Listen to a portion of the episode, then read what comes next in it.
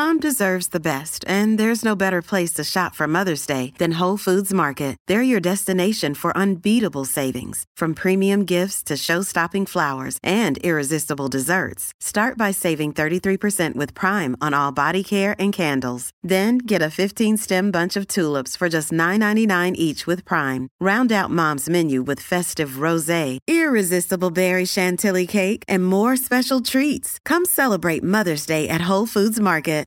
You're tuning into Black and White Sports on YouTube. The no holds barred truth on sports.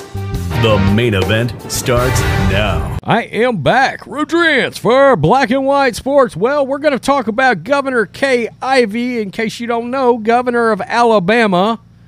And if you missed this, she banned all biological men from competing in women's sports, including at public universities in the great state of Alabama. Roll damn tide. And now she has come out and she has crushed ESPN on their coverage of said ban. She wanted to make sure that she got raw and very direct and correct in the coverage of how the mainstream media, particularly the very woke, oh, especially in Pride Month, ESPN would not want to piss off the T's. Don't get those T's after you. We did a story yesterday. A woman, the fastest woman in Connecticut, got beat 20 times by biological men. How fair is that? Governor Kay Ivey in Alabama, she's not putting up with this shit. She's not having it. Not in her state. Exactly what we would expect from a good, solid red state like Alabama is the governor doing a biological ban on men in sports. So let's take a look at this. This is interesting and it's hilarious. And I love this. Somebody that you can tell is very old school. Let's not beat around the bush. Let's not let's try to coddle anybody. We're not going to care about people's feelings. Facts don't care about your feelings. This is hilarious. This is the blaze.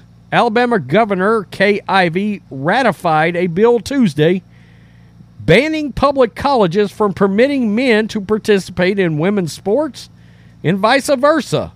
Ivey minced no words by saying, quote, Look, if you're a biological male, you are not going to be competing in women's and girls' sports in Alabama.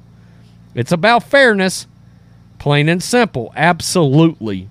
In the coverage of their ban, mainstream media outlets uniformly evidenced their captivity to LGBT activist speech codes, including USA Today, Fox News, and CNN, damn you, Fox News, referring to the men prospectively banned from women's sports as, quote, transgender women.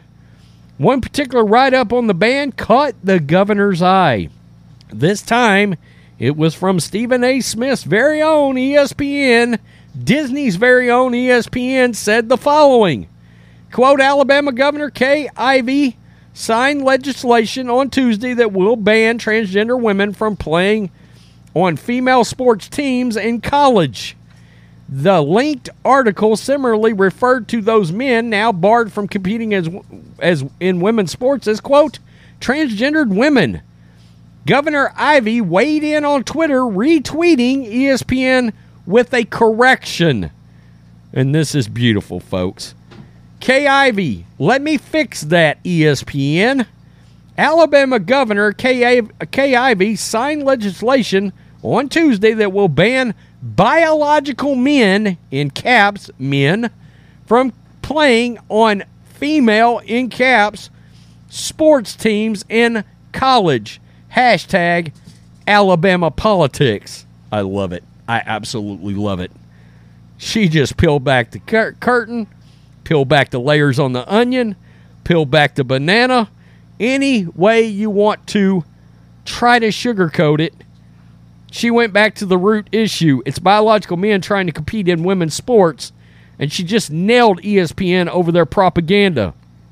Just days after ESPN tweeted about the Alabama bill, the network hoisted the LGBT activist flag above its headquarters in Bristol, Connecticut, A flag that now includes colors representing the gender dif- dysphoria community. What? I, I don't even know what that is. I don't. The flag signaling the network's ideology capitulations does not, however, represent the views of all of those at ESPN. ESPN host Sage Steele, Samantha Ponder, both mothers of three children, including daughters, have recently spoken out in support of keeping women's sports free of male interlopers. The Alabama's new law will certainly help guard in re, help in that regard.